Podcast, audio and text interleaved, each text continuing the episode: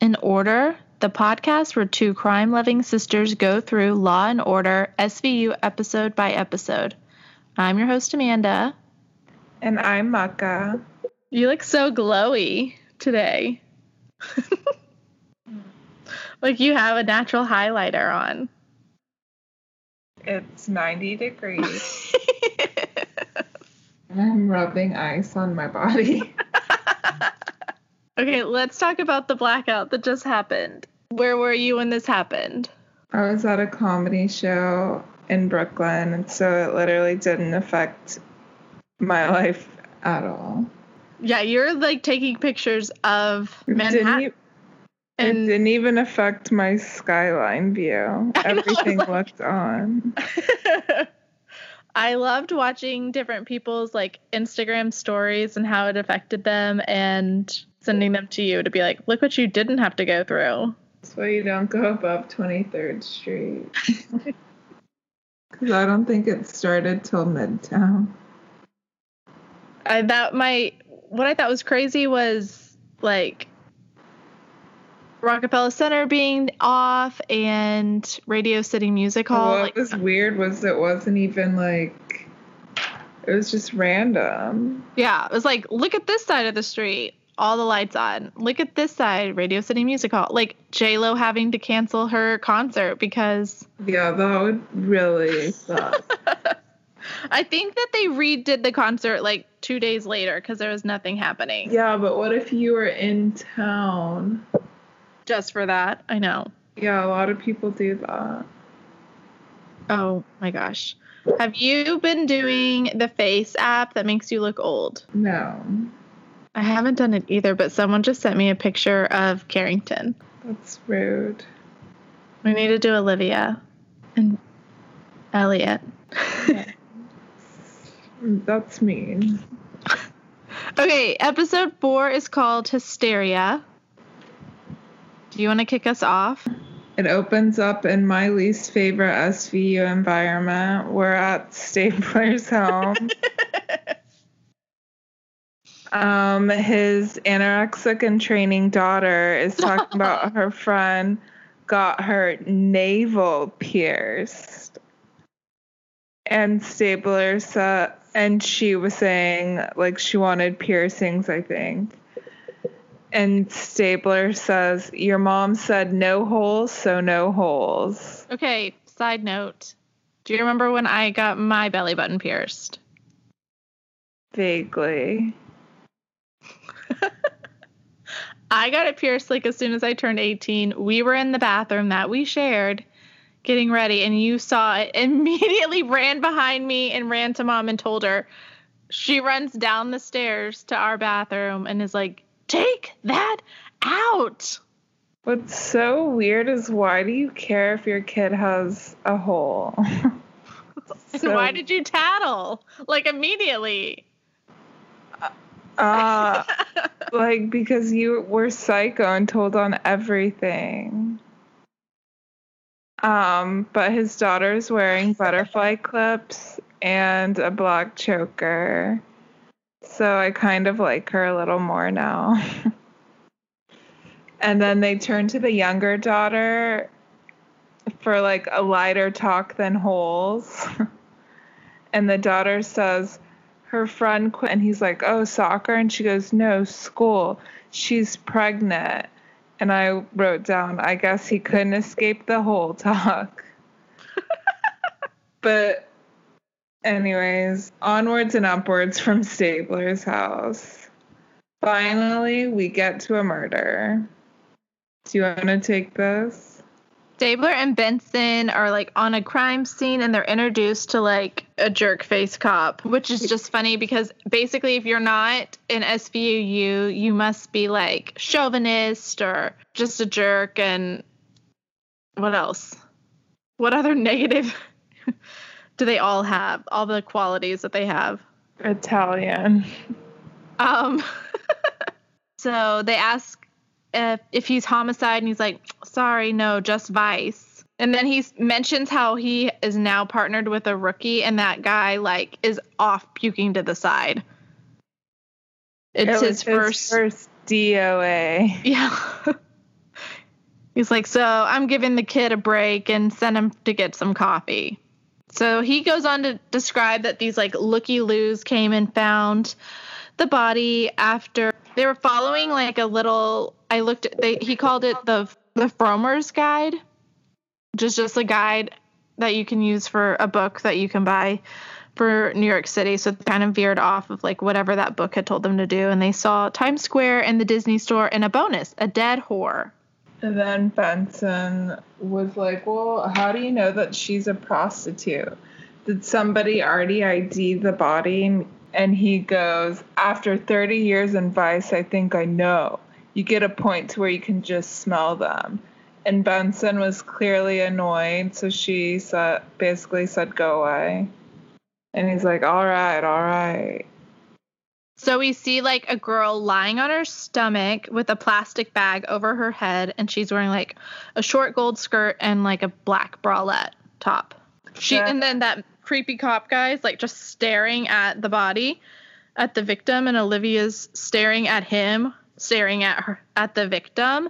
She's like, "Hey, you want to go check on your partner? Will understand." Well, that's what I meant when I said sent her off Oh yeah, or sent him off. And But it was just creepy how he was like watching her. Like she's not going. I mean, that just that like interaction. Because she's like a cute girl. He was being creepy. I guess they get a rundown. He tried to asphyxiate her and bash her head in, as well as her skirt was pulled up. They're on a construction site and think maybe she came back willingly. Where there's a 60 man crew was working there yesterday. They did have one shoe print with blood tracks in it and it's partial, but hopefully something will come up for, from it. Like it's uh, a shoe print. D'Angelo came back to the scene asking for an extra print so he could put it on their bulletin board. Oh yeah. And Stabler says, "Have a little respect and don't get your boxers in a twist." She's NHI. And NHI means no humans involved. So Stabler says means don't work too hard on the means don't work too hard on this one. Why sweat it? The victim was just a useless piece of garbage. And Olivia says, kind of like a cop who ought to retire. So now they're back at the station. They're talking the case over with Cragen, and he tells them to go with her photo and see if they can find any coworkers who know who she is. Um, Munch has a different case he's got to work on. Monique tells him not to screw it up with his insane rambling and to stop looking at my ass as she walks away, because he was.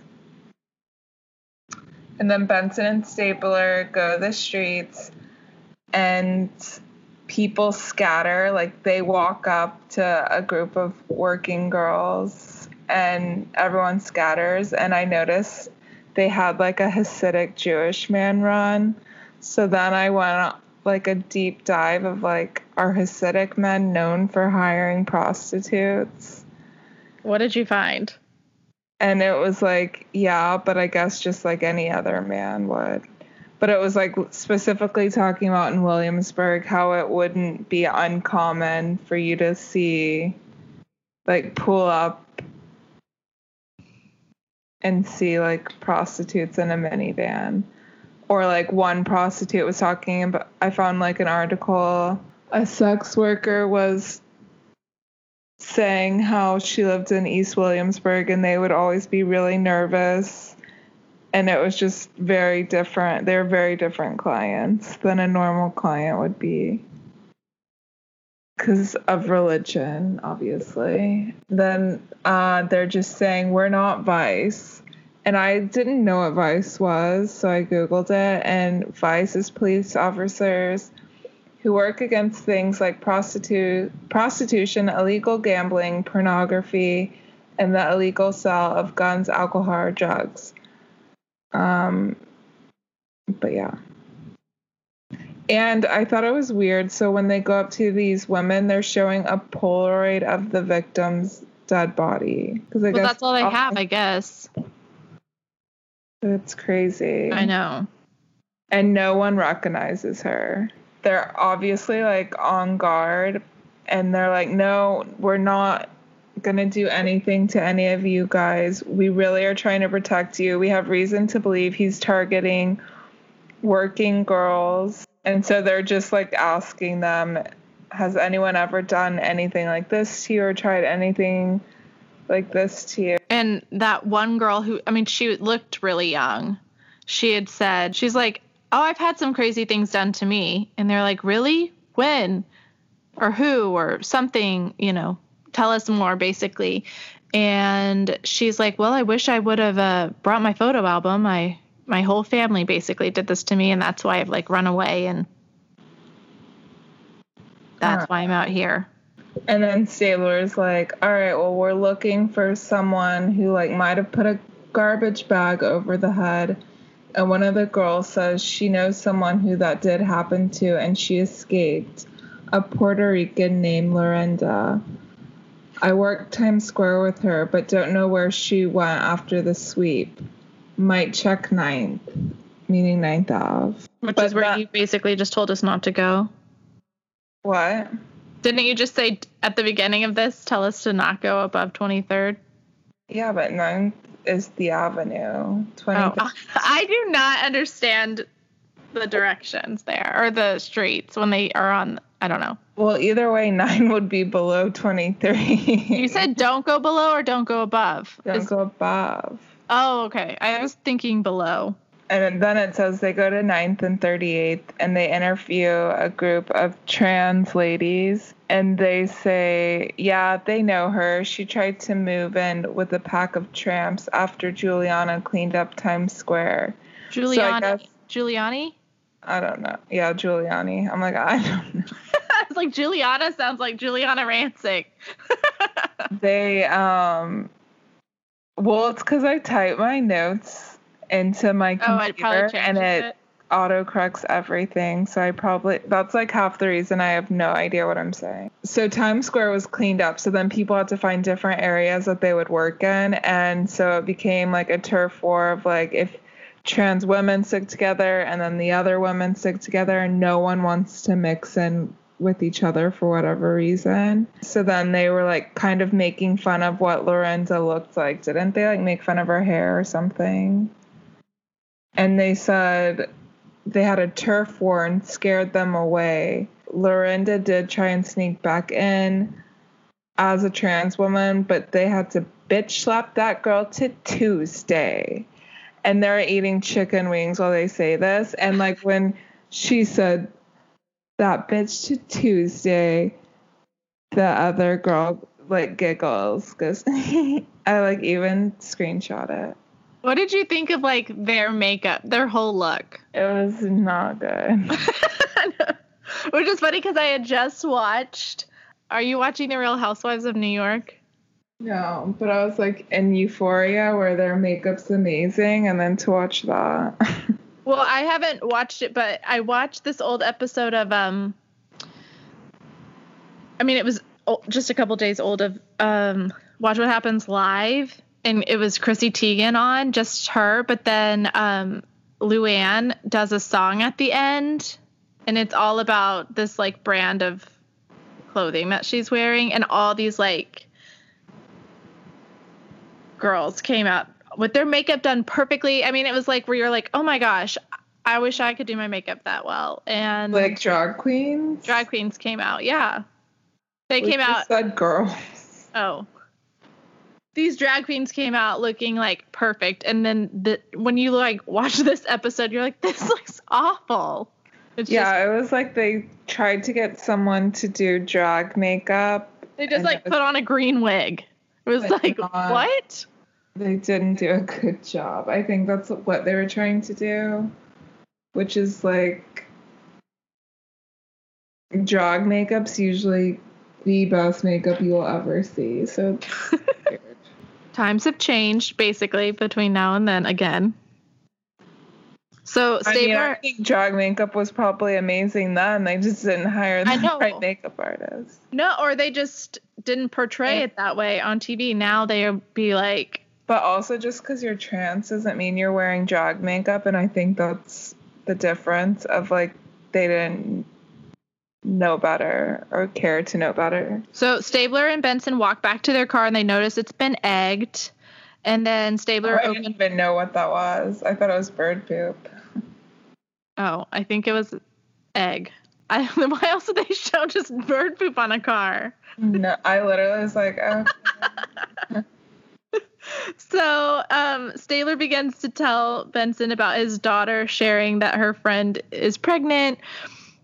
And then they find out that their friend's only 14 and he is going to call child services to pick up Rose, which was the girl I was talking about earlier, because there's no way she's legal. The one whose family with the photo album. Yeah, she said I could give you my family photo album. Benson is like, don't do that because we promised. She's like, let's go by the diner first and see if Vice knows who Who she is. Bella is. Because they want to find her to see. That could be their missing link to who the who the murderer is since she escaped. And then I've got my first idea for merch comes from the next scene. when they're talking to the medical person and she was like I mean, this girl was pretty like clean, had no drugs in her system and she was like that's very rare for a working girl.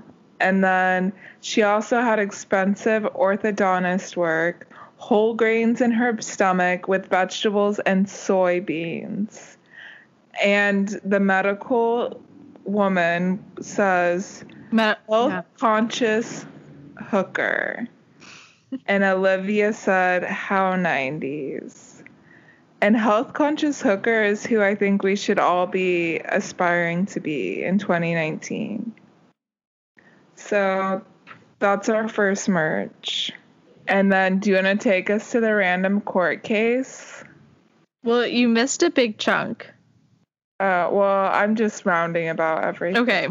It's perfect. Oh, there's something that I wanted to point out because they did show a scene. Like they keep showing all these like your least favorite scenes of Stabler and his family, but they're Uh, not showing like Olivia having like a lot. I mean, they did the first episode. She had dinner with her mom. that was what they showed us. But this time they showed Olivia and Monique rock climbing. Oh yeah, I like totally was like it. It just I didn't see the point of it, but go. No, I just think it's interesting because it's kind of like, oh, the man can have the work life, the family life, and all the things, but a woman's got to either choose to have like a career or she can have like the family. And I feel like this this show is showing that like, oh, Stabler can have it all. And then Benson, you know, has to hang out with the other girl that she works with because she can't have a private life. And they go and they were talking about how misogynistic D'Angelo, the vice cop, was. Yes. That was just my I, one thing I wanted to say was like, oh look, they're already showing like Olivia can't have both. Like Stabler can. We can keep showing him and his family and all their drama, but like Olivia will go hang out with her girlfriend and talk about work. True. So we go to the court and Munch is on the stand. She or he is talking about or speaking for a victim that he spoke to that claimed to be molested by doctor. So she went to see her doctor for Prozac, but the doctor diagnosed her with hysteria and recommended an alternative treatment to chemical dependency. The victim was told to disrobe, put her feet in the stirrups, and try to picture David Hasselhoff on Baywatch. So the lawyer cries objection. Witness is not qualified to the treatment of hysteria. And he says, Actually, I am. And up until 1952, hysteria was one of the most commonly diagnosed illnesses among women. The medical treatment was hysterical par. What was the word? Paro. Paroxysm. Yeah, I don't know. and then the court reporter's like, um, could you spell that? Basically, I'm just saying what I just did. And he says, O R G A S M. And her face was like, oh. So, just like from that, I wanted to Google, like, if, because they were saying in hysteria when it was diagnosed, that literally was the treatment that was given. So I wanted to like Google that. And that is true. And that's why vibrators were invented because doctors would have to like stimulate the woman and they wanted to save their handwork. But hysteria is vaguely defined as sexual fr- frustration. That's what they considered hysteria. So they were saying European men and American men didn't believe women could orgasm. And that woman would go and complain to doctors of anxiety, sleeplessness, irritability, nervousness, erotic fantasies, feelings of heaviness in the lower abdomen, and wetness between the leg. This syndrome became known as hysteria, and all of it was was sexual frustration. And so then in 1952 is when they stopped doing that. And then this doctor not only did that to her, but recorded it. Ugh. okay, so now we're going to go back to the station, and Monique is going to inform everybody that they think that they found a match based on the description of their Jane Doe. Um, African American girl, 19. Her name's Tracy Henderson, and she lives in Bronxville. And she'd been missing for two days. She is from Bronxville. Oh, uh, yeah, because she's in college. And so they go to the parents' house. It's in a very affluent neighborhood. They knock on the door, and the mom answers in hysterics, like already, and then calls for the husband to come when they say who they are they let her know or let both of them know they might have found their daughter. And they ask like when's the last time you spoke to her? They say she calls every sunday. Stabler asks if they know what their daughter does in manhattan. And he says yeah she's a sophomore at columbia majoring in cultural studies and volunteers at the liter- literacy center. And they show the polaroid to the dad and the mom loses it. And the dad seems like eerily calm to me. Like it gave me a little bone chill and the mom cries why? Why? And benson says that's what we're trying to figure out. And the dad looks confused and Stabler says i'm sorry but your daughter was dressed rather provocatively and the dad's like, okay, what are you trying to say? And then Benson says, We have reason to believe Tracy's attacker was targeting prostitutes. The mother, with, I just awkwardly noticed her tears were already dried, gets up and slaps Benson across the face. And then they go back to the no, office. She's, she stabbed. I mean, she slapped. I mean, uh, I mean, Stabler. Stabler. Yeah, I was like, she did. she slapped Stabler across the face because he's the one who said it. And back up, and this woman was a tiny, tiny petite woman. Back at the office, Stabler was icing his face. I forgot about that. I was like, and Munch and it's not like, like, a full on punch. She just slapped him. Yeah, and Munch is like giving him shit. yeah, because we come back and it's like Monique and Munch like constantly bickering like they always are. I know. Do they ever date? I don't. I mean, she. I feel like she doesn't stay on the show very long. Oh. Which I like their dynamic, and so I wish. But I mean, maybe she does. I just don't remember her storyline at all this is where they say something about a he she turf war and that made me like Ugh. like why they keep using this he she. Oh yeah. And then olivia and benson were like olivia and benson. God why can i i'm the worst with names. It's like don't even listen to me. Stabler and benson? They're saying like to everyone in the office. Like we might want to rethink this prostitute thing because i don't know that this girl was a prostitute. And munch is like because she's from a good family and stabler goes model family. Like corrects him i'm like what does that mean? Um and benson throws in and she does charity work for god's sake. And then munch asks like typical male bullshit why is she wearing Rock My World pumps and not to mention a micro mini and a belly shirt? and Monique is like, because it's freaking hot.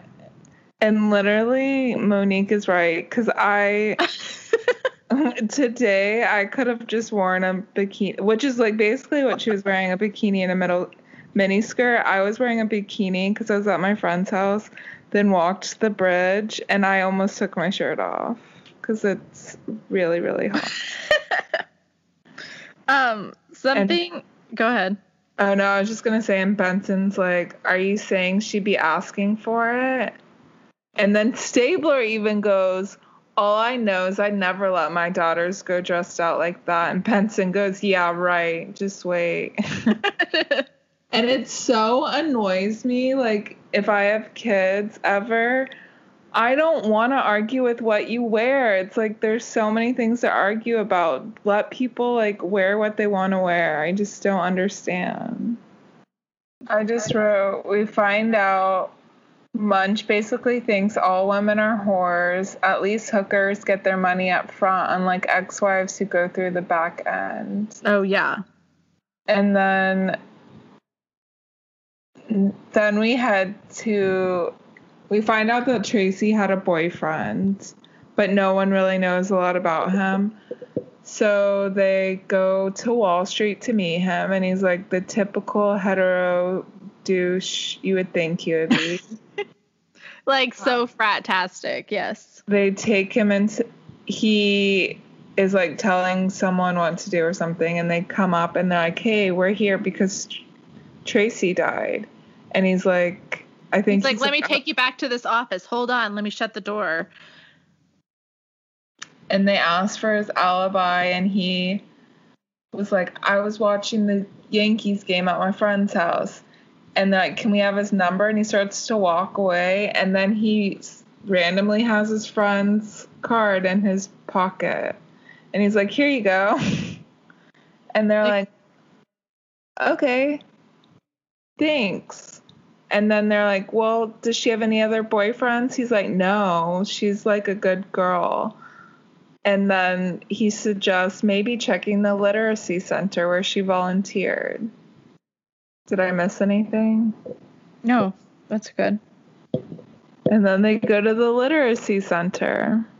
And Stabler realized Car- Car- one of the girls that was killed was just six blocks away from where they are. Carmine. Carmel. Carmel. Yeah. The victim right before her. Before Tracy. Before Tracy. Mm-hmm. And then they're talking to the lady who like runs the literacy literacy center, and she's like, everyone loved Tracy. Um, then they ask, like, has anyone not been showing up who's normally here? And she goes, actually, one guy has missed a few days and he's a parolee from Rikers. So then they're like, okay, we should go check out his place and see what his alibi is for that night. And then they go knock on his go, apartment door. And did you notice those stairs and stuff look just like my old apartment? It reminded me of your old apartment, yes. Where it has like windows on each floor of the stairway. Yeah. So they go and knock on this door and no one answers. They bang it down and they see that he's clearly been dead for a while. Would they say a week? At least a week. And they like kind of walk away. Yeah, and that's it. That's all we hear about that guy. I mean, he OD'd, like you, right? They say later. They don't yeah. even tell you that. I feel like they saw you saw like drug paraphernalia or something that made you think like that that was happening or that would be the outcome anyway. And then they're back at the office. Cragen, Monique, and was it Munch and what's his face? Cassidy. And Cassidy. Yeah, I was like, hold on, it'll come to are me. like literally going back to the drawing boards on a chalkboard, being like, is was Tracy just a victim of being like a wrong place, wrong time, and she's not actually a prostitute? Carmel. Carmel received blunt force trauma to the head. She was asphyxiated with a garbage bag and left in a sexualized position. And then Munch is like cut and paste with Tracy. Um, Carmel. Gosh, why can't I say this? Carmel had a crime scene contamination with a police officer gloves, and that's when they, I think, oh yeah, that. Yeah, the they talk about the police officer glove. The powder from his gloves. So fingerprints, but it wasn't from the tech. They were like, it was from a cop. It wasn't from the medical examiner. So what I asked Carlos because my husband's like currently in um nursing school, I was like, how could they tell if one from one glove to the other? Like how can you tell this is a police glove versus a medical glove? And he was saying there's no powder in medical gloves because they need it to be as clean as possible. So if there's powder, and they'll put powder in, you know, a police glove so you get it on and off faster. Mm. So that was my question because I was like, what the heck? They're both like latex gloves. Besides the color, maybe. If anybody's listened to Up and Vanished, that was a big deal in that podcast. Mm. Was the color of the gloves. Olivia and Benson show up to the drawing board and cross out the guy they just found out. And that's when we find out he died of an overdose. So they're like, cross him out. And Cragen's like, if you're going to cross people off, you need to add people. oh, yeah. So then they start talking about, oh, Lorinda. They need to find Lorinda because they're like, that's the one key we're missing. Like, she could tell us what this guy looks like and they said the closest we've come to finding her is ninth. The trans women weren't forthcoming about the he, she, turf war. That's when she says that. Oh, okay. And then um, Cassidy says, uh, they're like chit chatting, and then he's like, oh, Gansevoort by the meat market. That's like where they go. And they look at him like, how do you know? Because Gansevoort and because where they went on 9th before was 9th and 38. This area is like 9th and 14th, like way lower. Mm-hmm. And meatpacking now is like where clubs and stuff are, and like they cleaned it all up. Like DVF is there, the High Lines there. It's like all very preppy and like whatever now. But that's I, what the museum is. The new. Yeah.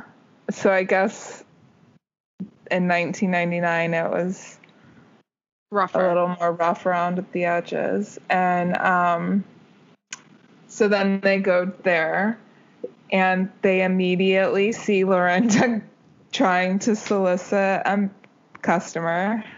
the first and only person they run into is basically Lorinda, who is the Selenis Leyva. Leyva?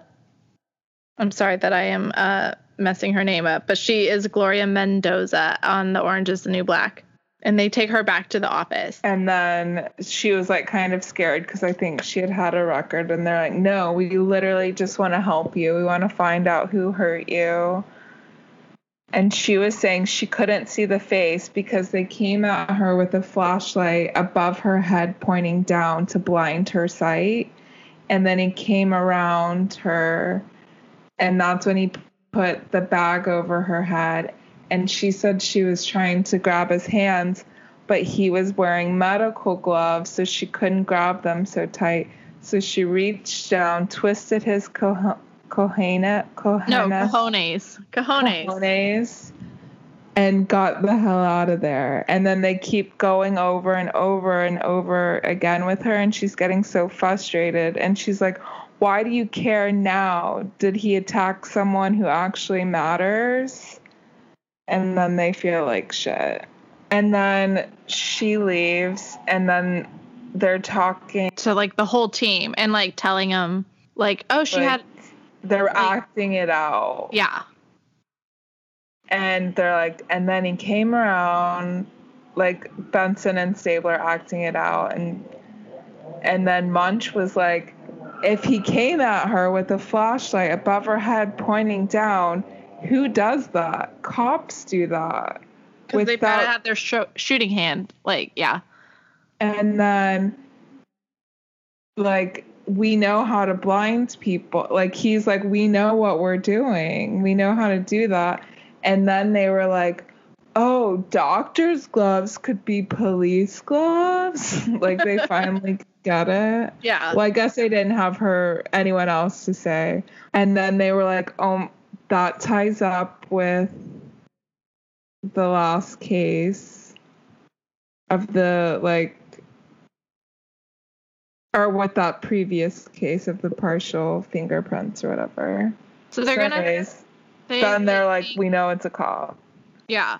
So they immediately think of like jerkface D'Angelo, and think like, oh, he's a cop that would like probably rough a girl up, is something that they are thinking. So. Cragen's gonna go to dinner with one of the original Law and no, Order. you forgot. They meet up with they go to like other girls working and they ask them they're like or have any cops ever tried to rough you guys up or been a little bit too rough with you? Like we're trying to find someone that is a bad cop. Like do you know anyone? And one of the girls says a big italian vice dick he spit a toothpick right in my face d'angelo That's right. then, then they're like, all right. But they were thinking D'Angelo before, but then that just like solidified it.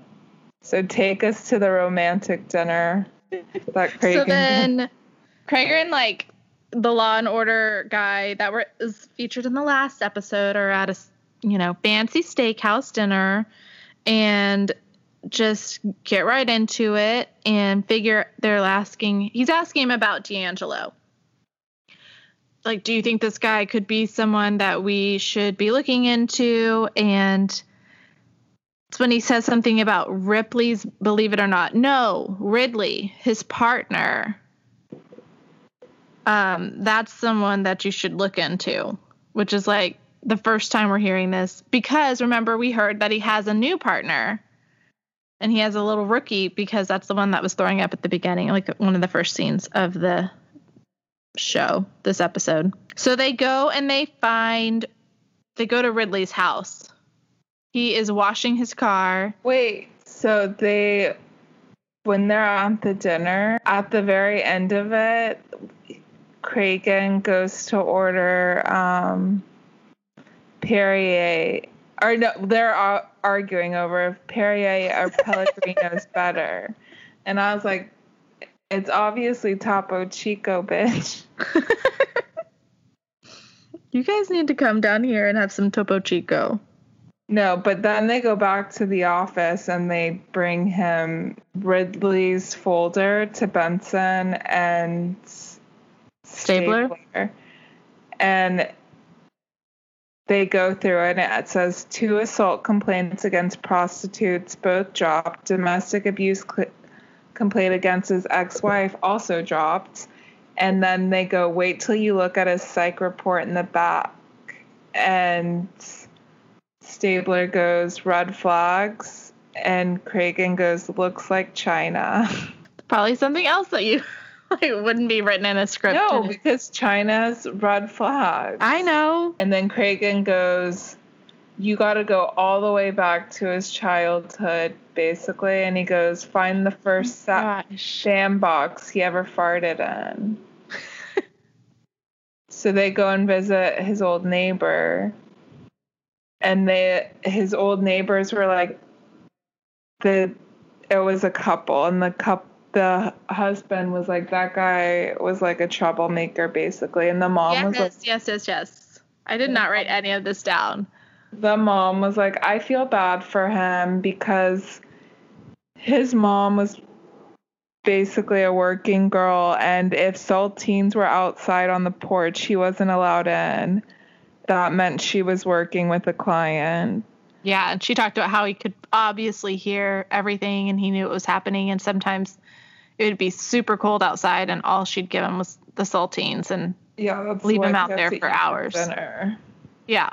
So you they Um, kind of make the connection of like how he feels about women and women, yeah, in general. sex workers. Oh, and then like also Stabler goes to like talk to his younger daughter about sex and they're Playing soccer. practicing she's a goalie and he's using all these like innuendos about like how you have to use safe sex and like don't have sex and how that aligns with being a goalie. But he's not saying that. And the daughter finally goes dad i'm a virgin okay? Like she got what he was trying to say. And he just stood there like, uh, uh, okay. like She literally looks like she's 11 years old. It was very strange, you know, but I guess I think the first thing he said was never commit unless you know where you're coming from or something. and sh- everything she's like, what are you talking about? and then awkward dads. uh, Stabler walks in on Benson and she fell asleep in the locker room because she worked all night Again, no life for her. and she found a pattern of sex workers being murdered for the past 30 years.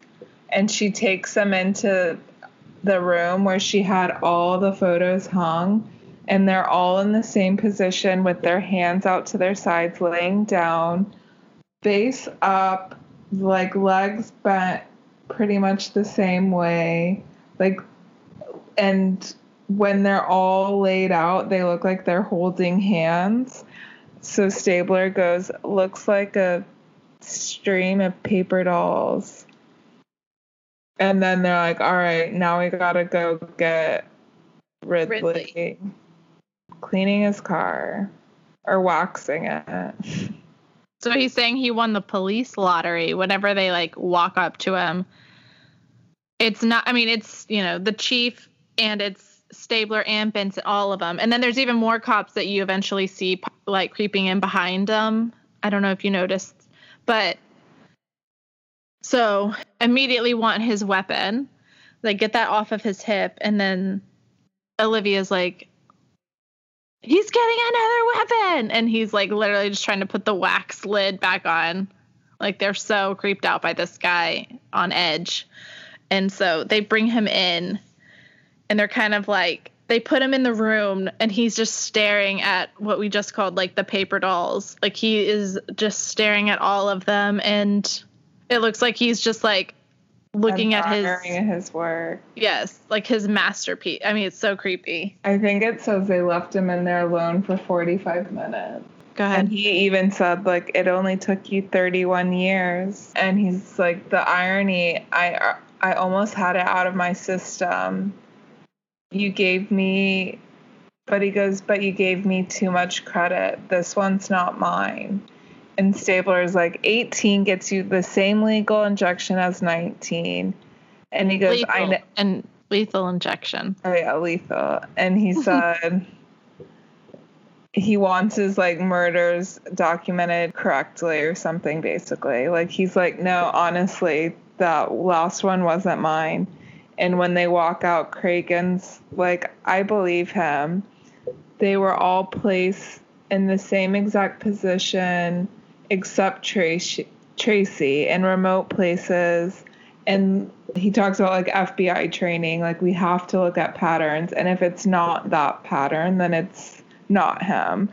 So he's like, someone else definitely did her murder. And right after they figure that out, the father comes by to thank them for arresting their daughter's murder. And they have to say, well, actually, we haven't. And so he's like, oh, okay. You know, they were like, we're going to, I promise you, Stabler's like, I promise you, we are going to find her.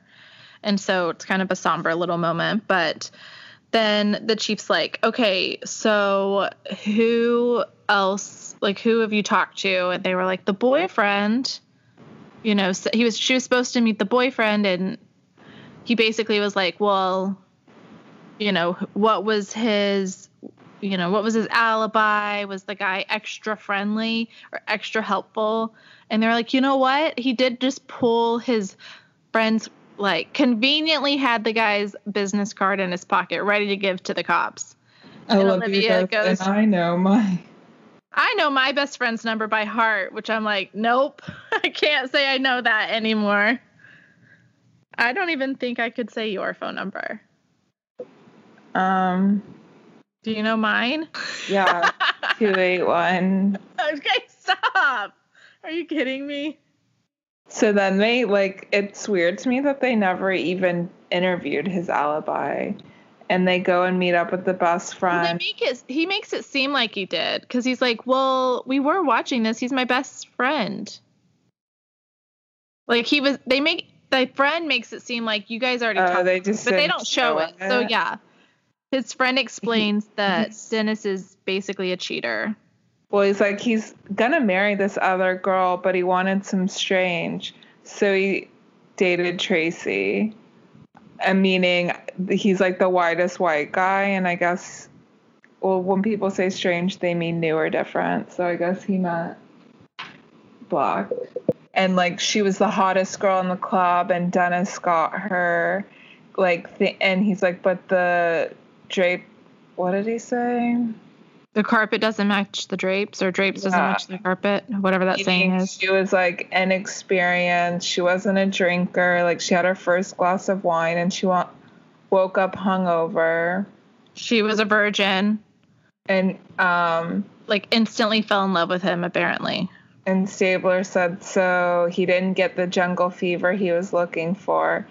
And the friend the friend also had the worst like fake accent Oh, like his voice. He's like more like the iced mocha. I was like, oh, could they not have gotten literally anyone else on set? But anyway, so then they cut. Okay, then they're no, like, he says, right. he's my friend. Like he was saying something about like oh, yeah. I stood up for him because he's my friend, and Olivia's like, so get a new one. She did. So, but he said, so the night she was murdered, she calls him up to go dancing. Um, she says she'll wear something wild for once, but Dennis stood her up and went home alone. That's why he asked me to lie. And then they remember the crime scene. There was a partial footprint. The shoe print. I mean, shoe print. Valentini yeah. brother shoes. And then Olivia was like, they're sold exclusively at one location because she apparently sees the commercial all the time. And so they go to that shoe store and they go, Well, we've sold 12 in that size. And they go, So we need the 12 receipts. But then they never like say if he was one of the receipt holders. Then they just go back to the office with like a bag of shoes or dumped on the desk that they got from his house, his locker room, his work. And then they look at his re- voter registration. They're like, whoops, we forgot his home address. His parents, he saw his parents' as permanent address. So then they go to the parents' house and they're talking to the parents and they're like, Did you know that your son was dating this girl? And they were like, no, she's beautiful. And they go, well, would you have a problem that she's black? As a black maid is walking in the background, full maid, co- like not costume, uniform is walking in the background. And they're like, no. They were like, well, that's weird. She would never. They he would never mention her or whatever. And then the son walks in, and he's like, what are you guys doing here? What I thought was strange is they start telling him, uh, or yeah, they start describing like the scene of the crime and like what could have happened or what they think happened, and the parents are just listening. First, like they're these wealthy family and they're not like, "Oh my gosh, stop talking. We need to get a lawyer." They're just listening in the background like, Oh, I thought the dad did say. "No, cuz they talk the whole time." They, they describe the whole thing and then um they just listened. The mom almost defended the cops because she's like, well, why didn't you ever tell us about her? Yeah. And then Olivia's like, "Oh my god. He's wearing them." And he had the shoes on. They've been looking because they said, "Oh, they did ask him to look in his gym bag and they weren't in there either." And then it ends with Stabler literally whispering. He probably leaned in too. Nice shoes.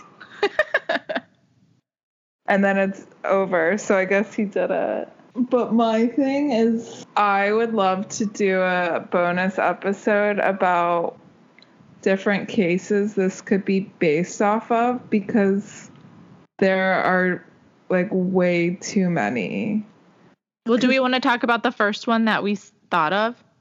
Yeah, but it was way after this, and that's Oh, why I'm yeah. saying this is obviously like an issue that has been going on forever.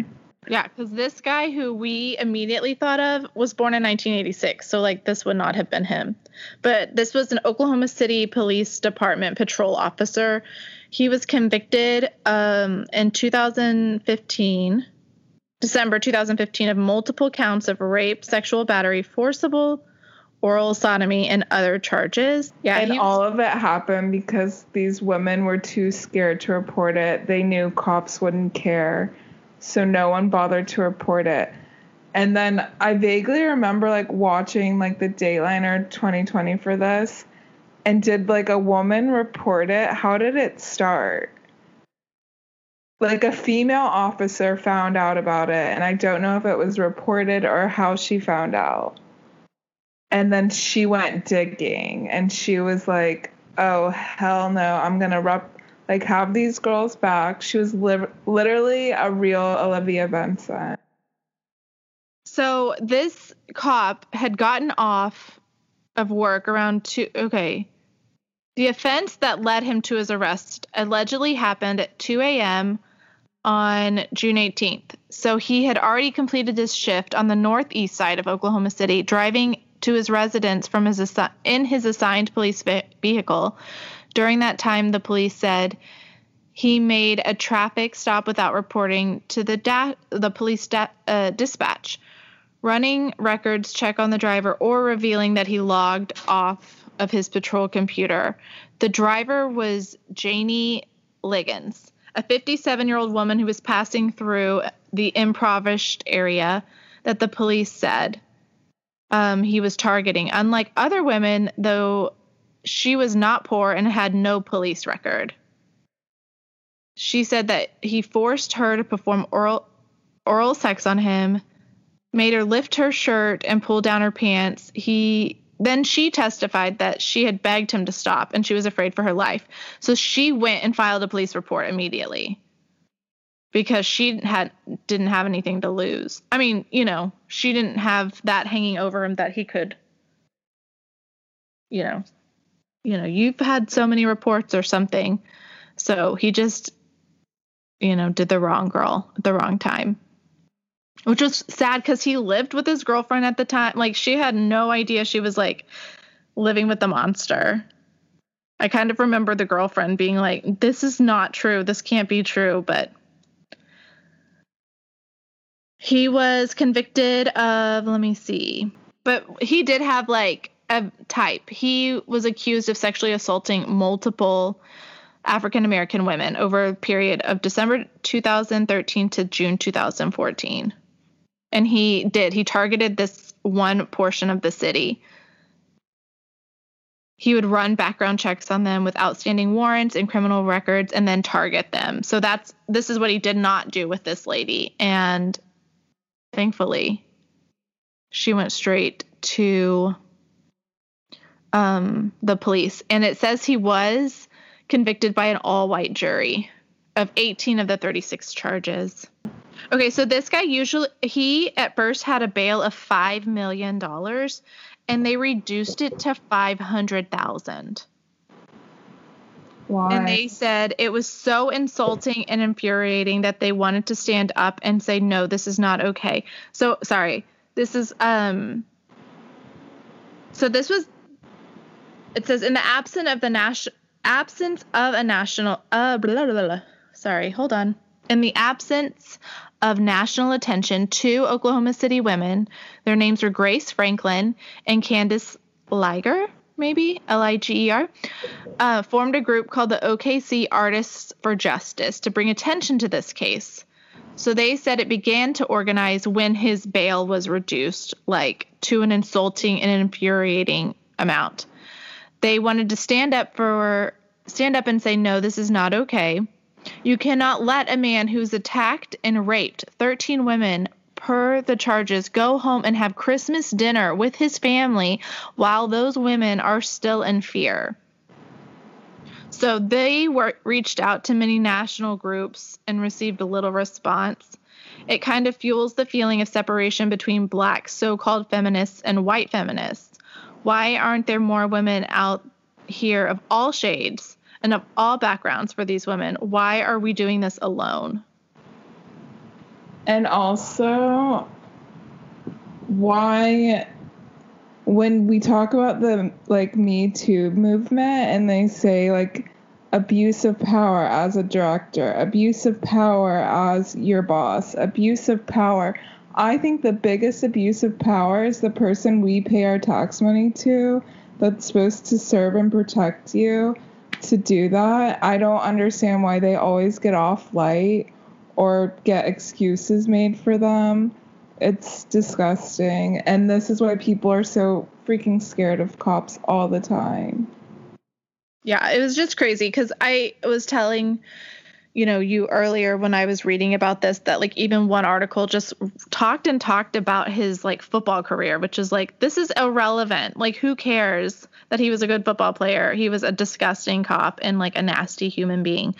So you know, that website eventually closed and that reporter, you know, stopped writing for that website before it closed. But because people were outraged, like, we don't need to celebrate him for being good at a sport when he's gross.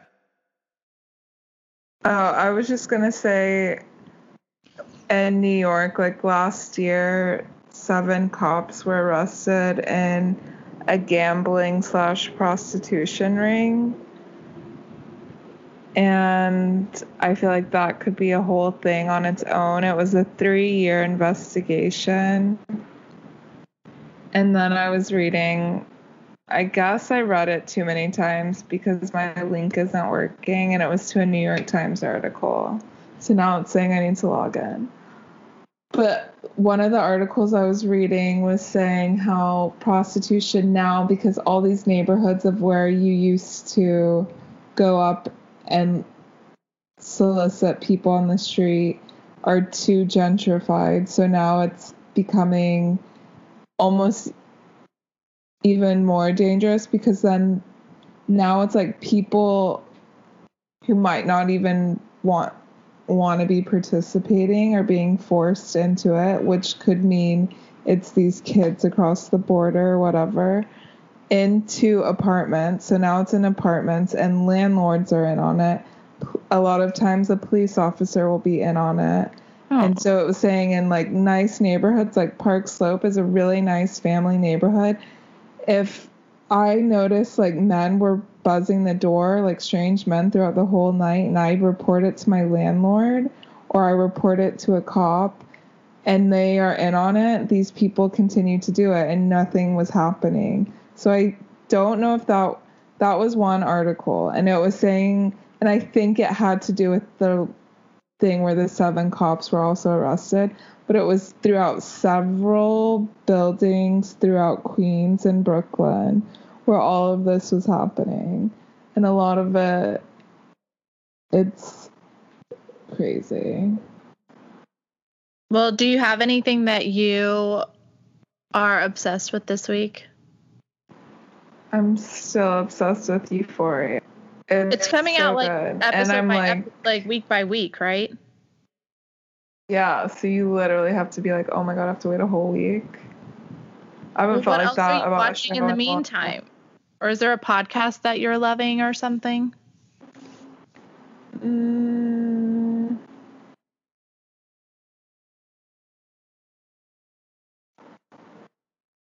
Not really.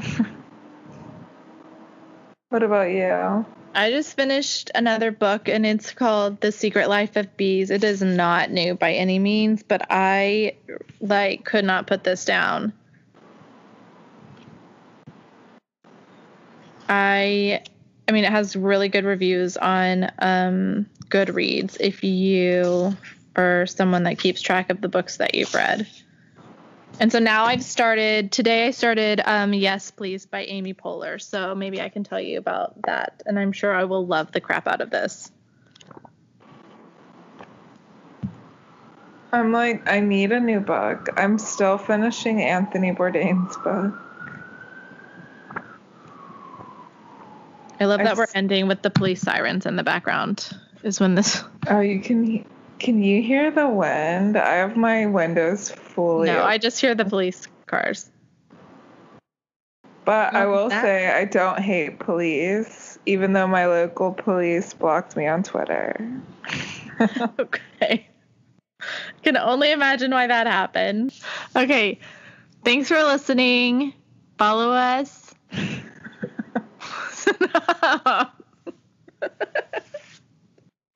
Follow us on Instagram for at Laws and Order.